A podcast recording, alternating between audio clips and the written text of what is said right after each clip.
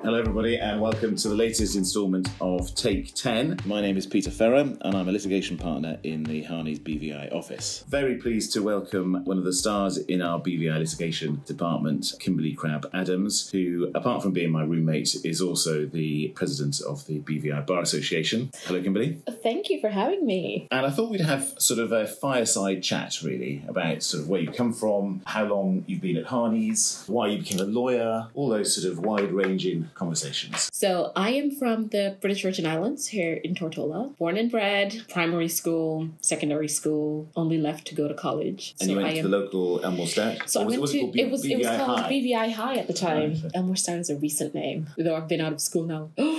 20 years. Don't tell. Gasp. After high school, you went to, was it Canada? So after high school, no, I did the um, HLSCC, H. Lavity Stoutt Community College here in BVI. So I did that for two and a half years, and I did legal studies at, at HLSCC. After that, I went to Canada and I did a degree in political science.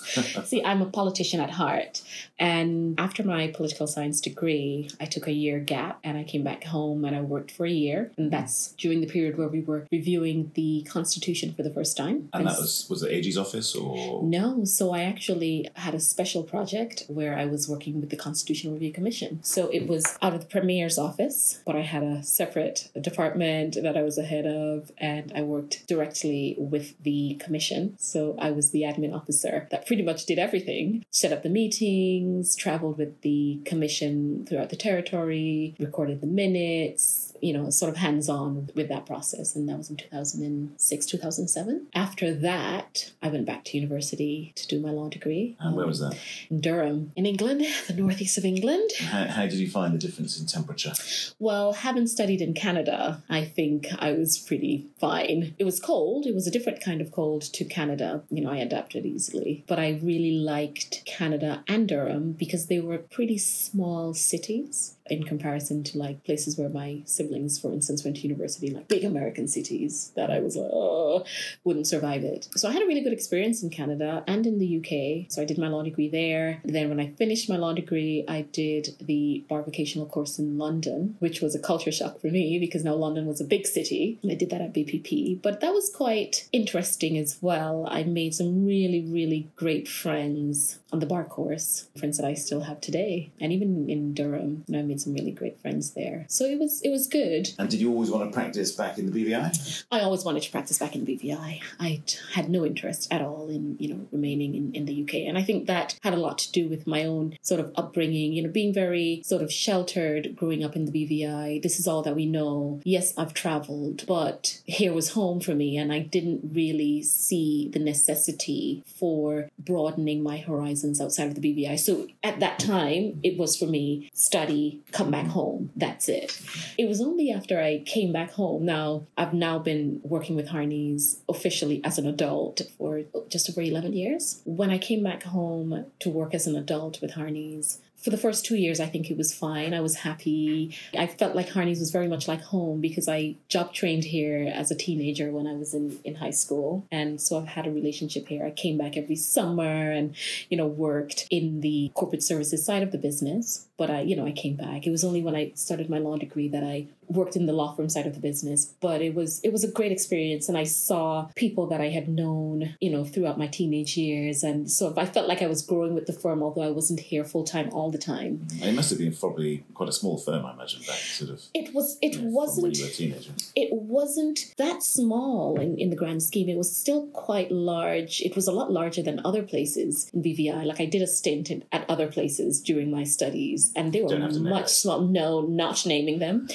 Um, they were much smaller than our team here because at the time that I, I trained, we were in one building, you know, the services side of the business and the law firm. We weren't in, you know, two buildings like we are now. And so it was quite quite a lot of us. But I, it still felt like home. So I came here and I decided, you know, this is where I wanted to be. And, you know, I was very comfortable and happy and content. But then I think as I started to get exposure to the law and, you know, really getting into the nitty gritty and practicing and seeing the sort of work that we were doing and getting a level of exposure to, you know, really really high profile cases and stuff and seeing where the work was coming from, I thought to myself, wait a minute, I can't stay here. I can't stay in BVI. So where did you go? And, and so I went to Hong Kong. And I was really grateful to the firm, you know, for enabling me to do that. You know, at the time I had been newly married, had had a son. And so it was a tricky uh, decision for me to take. But I think it was one where I thought, you know, there are so many BVI persons that I know who would have had to leave their children at some stage to go abroad to further their education. You know, in those instances that I could think of, it was, you know, leaving BVI to further their education. I wasn't going to further my education. I had a, a spouse who was very supportive and said, you know what, I think this is a great opportunity. If you can go, I can take care of the baby. You should go. It's very supportive as well. Uh, yeah. And so I decided, you know what, I'll take the opportunity. And I went to Hong Kong. And I think it was probably the single most important mm. decision of my career to have embraced that opportunity and go to Hong Kong. Very different city, very different lifestyle to what I was used to. But I had the most fantastical experience of my career living in Hong Kong. Were I in thought- Central or where, where, where were you? so when I when I moved to Hong Kong, I was living in the west.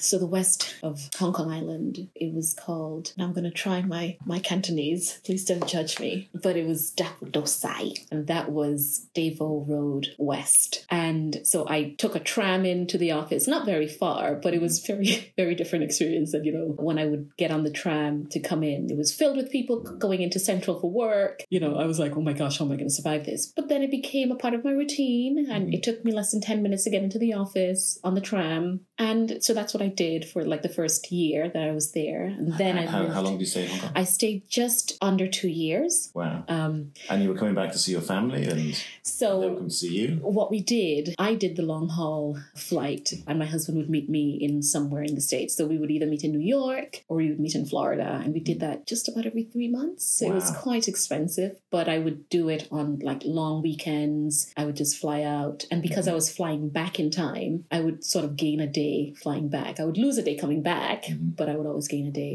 And what sort of work did you do in, in Hong Kong? So the work that I did, I think one of the great things that I had the experience to do while I was in Hong Kong was client face. Because normally here in BVI, we do a lot of our inverted commas client facing over the phone. Whereas when I was in Hong Kong, I was able to market directly, mm-hmm. you know, with with our clients. And I was also able to have meetings where clients came into the office, you know, and, and sat down. And I remember this particular client and it was not long after I had arrived. And I thought that my partner in Hong Kong was fantastic because I think he is the sort of person that throws you in the deep and it's either sink or swim. And so the first client that I had was a client that came in and he was like, You're going to this meeting with me. I'm going to introduce you to the client. We're going to see what he wants, and you are going to be responsible for getting him what he wants. And I thought, that's great. You know, I'll have my partner there with me. And so we went to this meeting with this guy, and he's setting out what he wants. And then the partner says, Well, guys, I'm so sorry. I just came to introduce Kim. I really have to get to another meeting. Very lovely to meet you. You're in very capable hands. Kim will take care of you. And he left. and there I was. Obviously, he's still on emails, but he left me in that meeting with this guy. And I mean, I was terrified. It turned out that the guy, he needed structuring advice, and you know, there was some lit- litigation elements. That he had lots of companies registered in BVI. He just had no clue, and you know, just needed us to assist him. So there was some cross selling between us and the litigation team and the corporate services provider. I think because I had worked in corporate services in BVI as a teenager and early 20s, you know, I knew a lot of things to sort of steer him in the direction of. And So the partner had confidence in you, not simply abandoned you. he didn't abandon me. Um, he thought that I had what it took to deal with the client. The client and I, he, he became my client. He later said to me, you know, when I came into the meeting, you were quite young. And so when the partner left, I thought to myself, what's going on? But he must know what he's doing. And then he said, but you're fantastic. And, you know, he became my client for the time that I was in Hong Kong. And even after I came back, he was my client for quite some time. I did quite a bit of shareholder disputes when I was in Hong Kong. That was the mostly the sort of work that I did. Obviously, I was never lead, but I got to be like a second or third on a big dispute between shareholders matter. And I think one of the matters that I became involved in, it started when I was in Hong Kong. I left Hong Kong, I came back to BVI. I had another baby. It went all the way to the Privy Council. There was a retrial. It has followed me. It came back. 14 years, I think. Yeah, it did took about mm-hmm. 14 years. And recently that matter ended. And, you know, that was one that I, I saw from the very, very beginning through various stages of my career. I thought that was fantastic, you know, to have been there from the beginning. And what advice would you have for current students that are looking forwards to their career? They're not quite sure what to do. What advice would you have? Well, you know, it's it's funny. I don't know that as a teenager you really have a true sense of what it is that you want to do. When I was in high school, I said that I wanted to be a lawyer. Obviously, I had no idea what that entailed. I was not one that watched a great deal of television, so it had nothing to do with television. It was almost as if I was hearing people say, "You know, I think you would be good at law," because what I really liked was debating,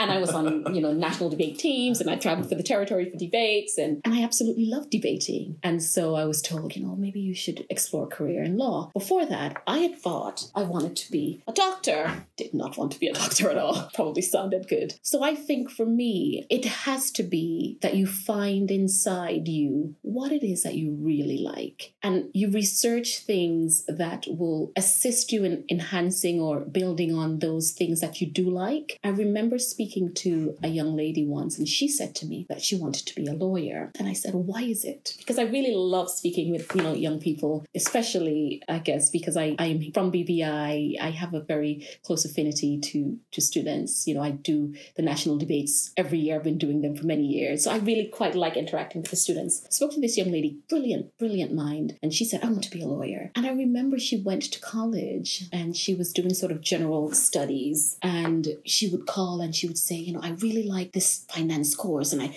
she would always talk about finance and numbers in her accounting courses and but she wanted to be a lawyer. And I said to her, So so what about your, you know, your literature courses? What about your, you know, social sciences? And she's like, Oh yeah, they're okay. But, you know, finance and, and I said, babes, you don't want to be a lawyer. You want to go into finance. You want to go into something with numbers because that's where your passion is. That's where I hear the life in you. And now she's, you know, she's she's an accountant and absolutely loves it. But I think that example reminds me to say to people, it's not what you think sounds good. It's what you think is important, what energizes you, what What excites you you, what drives you forward. And then you match that with a profession that will enable you to grow in that space that excites you. As a teenager saying that you want to be a lawyer, you have no idea what it is to be a lawyer. You know, no one taught me about the long hours mm-hmm. and, you know, going to sleep with cases on your mind and, you know, things on your mind. You know, it's a lot of hard work. Lots of professions are a lot of hard work, but it has to be something that excites you and that energizes you and that motivates you. And so for me, that's what I would say to anyone who says that they want a career in law. Excellent. We could talk for hours, actually, as we often do with my roommate. It's been very good to have you, uh, Kimberly, and uh, no doubt those words of, of wisdom will be well received. Thank you. Very many thanks for listening to this episode of Take 10. New episodes are being launched each month, so be sure to subscribe to stay up to date on the latest. Thank you very much.